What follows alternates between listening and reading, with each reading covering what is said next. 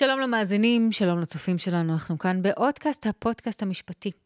אנחנו בתקופת מלחמה, כידוע, ובתקופה הזו עסקים רבים נקלעו גם לקשיים. היום ננסה להבין בעצם מהן האפשרויות שעומדות בפני בעלי עסקים שמבינים שהחברה שלהם אה, לא נזילה. מה ניתן אה, אה, לשקם, מתי ניתן לשקם את החברה, ומתי אין מנוס מהליכי פירוק החברה. נמצאת איתי כאן עורכת הדין מירית מועלם, שעוסקת בדיני תאגידים, חדלות פירעון ופירוק חברות, שתנסה לעשות לנו קצת סדר בבלגן. אז מירית, שלום וברוכה הבאה אלינו. מה נשמע? את יודעת, ימים לא, לא קלים, לא, לא מאוד ברורים, ואנחנו נכנסים תחת המטריה הזו גם את ענייני החברות, שבאמת נמצאות בחוסר ודאות גדולה מאוד. אז אני רוצה קודם כל שננסה באמת באמצעותך לעשות קצת סדר.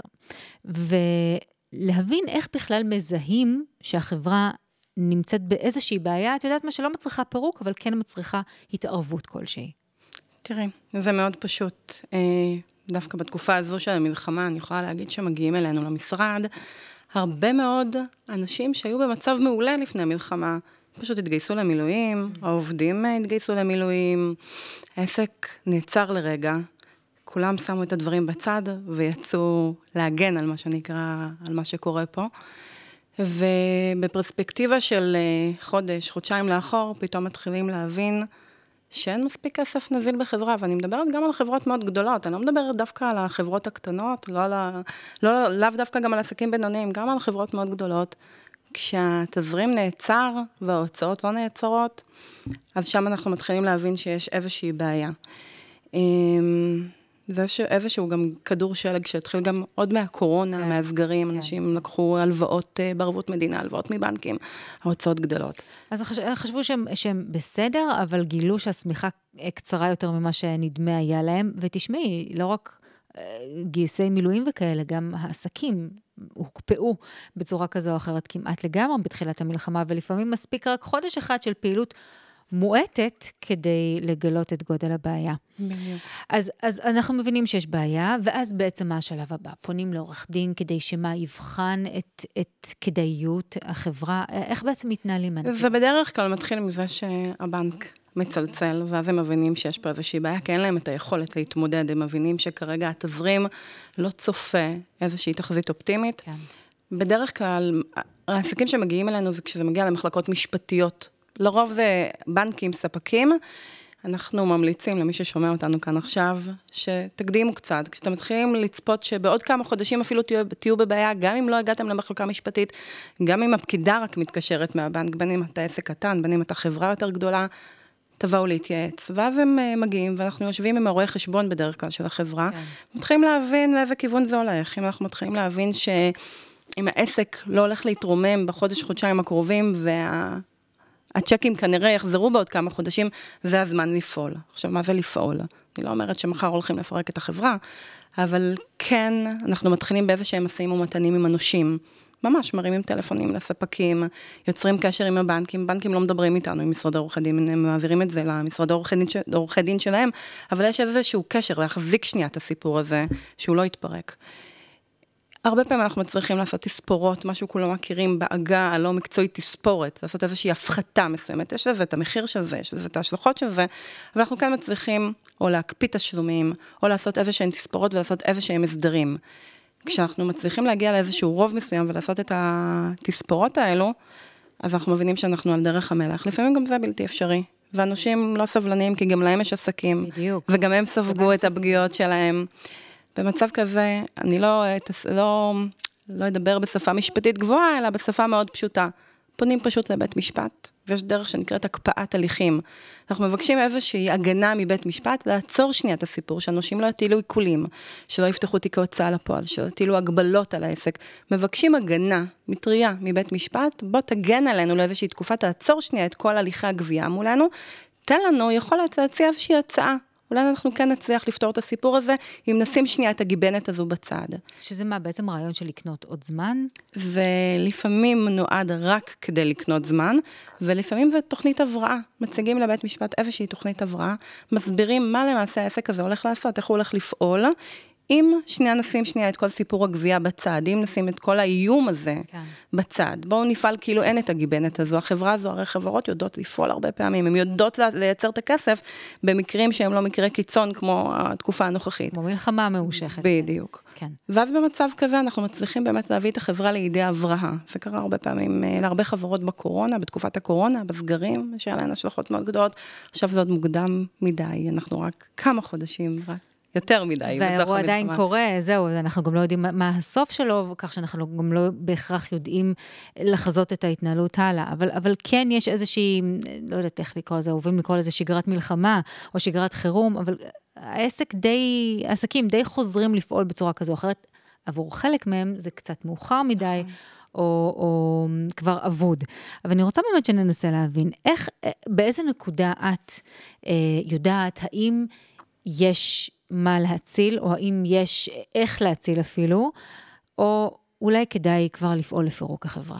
אז אנחנו יושבים עם בעלי החברה, יש להם לפעמים יועצים עסקיים, יש להם יועצים כלכליים, או פשוט עם הרואי חשבון של החברה.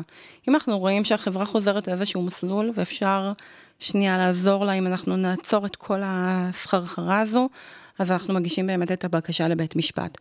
אם החברה אבודה ואנחנו רואים שאין יכולת, ובדרך כלל כשהבעלי העסקים יושבים מולנו, הם כבר יודעים הכי טוב, הם יודעים עוד לפנינו אם הגענו למבוי סתום, או שעוד יש מה להציל. כן, הם יודעים, כי, הם כי יודעים. יש כל כך הרבה אמוציות מעורבות, זה, זה ה baby שלך. נכון. ו- והמצב גם הוא לא בדיוק אה, מקל.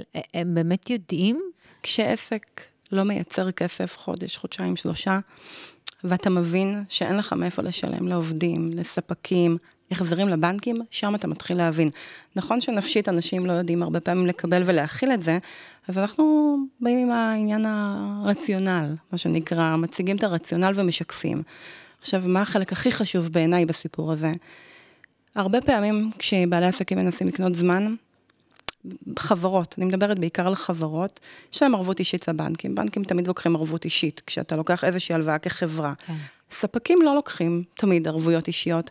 ואז כחלק מהניסיון להמשיך את הפעילות של החברה, הרבה פעמים אותם בעלי חברות חותמים על ערבויות אישיות, וזה הדבר הכי נורא שבעל חברה יכול לעשות. בשלב הזה, הוא מאוד מתקרב בלאבד את הבית שלו, את הנכסים האישיים שלו. פגיעה במשפחה, במעגל הכי קרוב. במעגל הכי קרוב ברכוש, וזה מתגלגל למחוזות אחרים בדרך כלל כשהפגיעה היא כלכלית.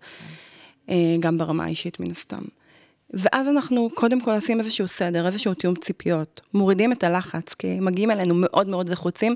במקרה הזה התפקיד שלנו לא רחוק באמת מלהיות פסיכולוגים. שנייה, בואו נוריד את הלחץ, הכל פתיר, הכל אפשרי, רק בבקשה אל תחתמו על עוד ערבויות אישיות, כי אתה, ההסתבכות הזו תגיע למחוזות מאוד רחוקים.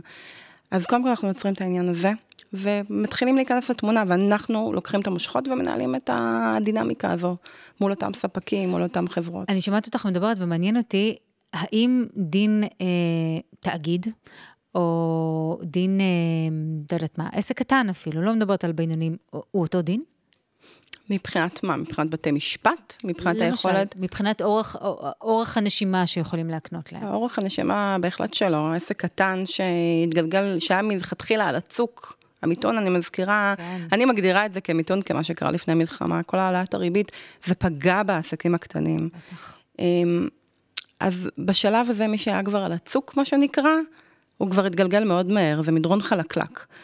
החברות היותר גדולות, יש להן אורך נשימה יותר אה, ארוך וממושך, גם הם לא, לא לעולם לא חוסן, גם הם לא חסינות מפני הכל, אבל לרוב הם ילכו להקפאת הליכים. העסקים הקטנים, החברות הקטנות, סביר להניח שמהר מאוד יגיעו לפירוק חברה, כן. שאגב, זו לא מכת מוות, נכון? החברה הזו תיסגר ותפורק, אבל בואו שנייה נציל את מה שאפשר להציל, וגם את בעל החברה באופן אישי. כן. אני רוצה רגע, ככה, כדי שלקראת אה, סיום השיחה שלנו, שניתן באמת איזשהו, אה, איזושהי מסגרת אה, כדי לגרום למי ששומע אותך, אולי קצת לחשוש פחות מההליך. נניח והובן שאין ברירה אלא לפרק את החברה. מה מה התהליך שבעצם עומד לקרות מרגע קבלת ההחלטה ועד שהיא מפורקת בפועל? כשחברה מתפרקת, אה, אנחנו מגישים, לפני שהיא מתפרקת, אנחנו מגישים איזושהי בקשה מסודרת לבית משפט. הרעיון הוא, לפני הכל, וזה מה שצריך להפנים ולהבין, ברגע שמבינים את זה, אז מפלס הפחד יורד. בדיוק, בדיוק. זה נועד כדי להגן עליך, כחברה, כבעל מניות בחברה.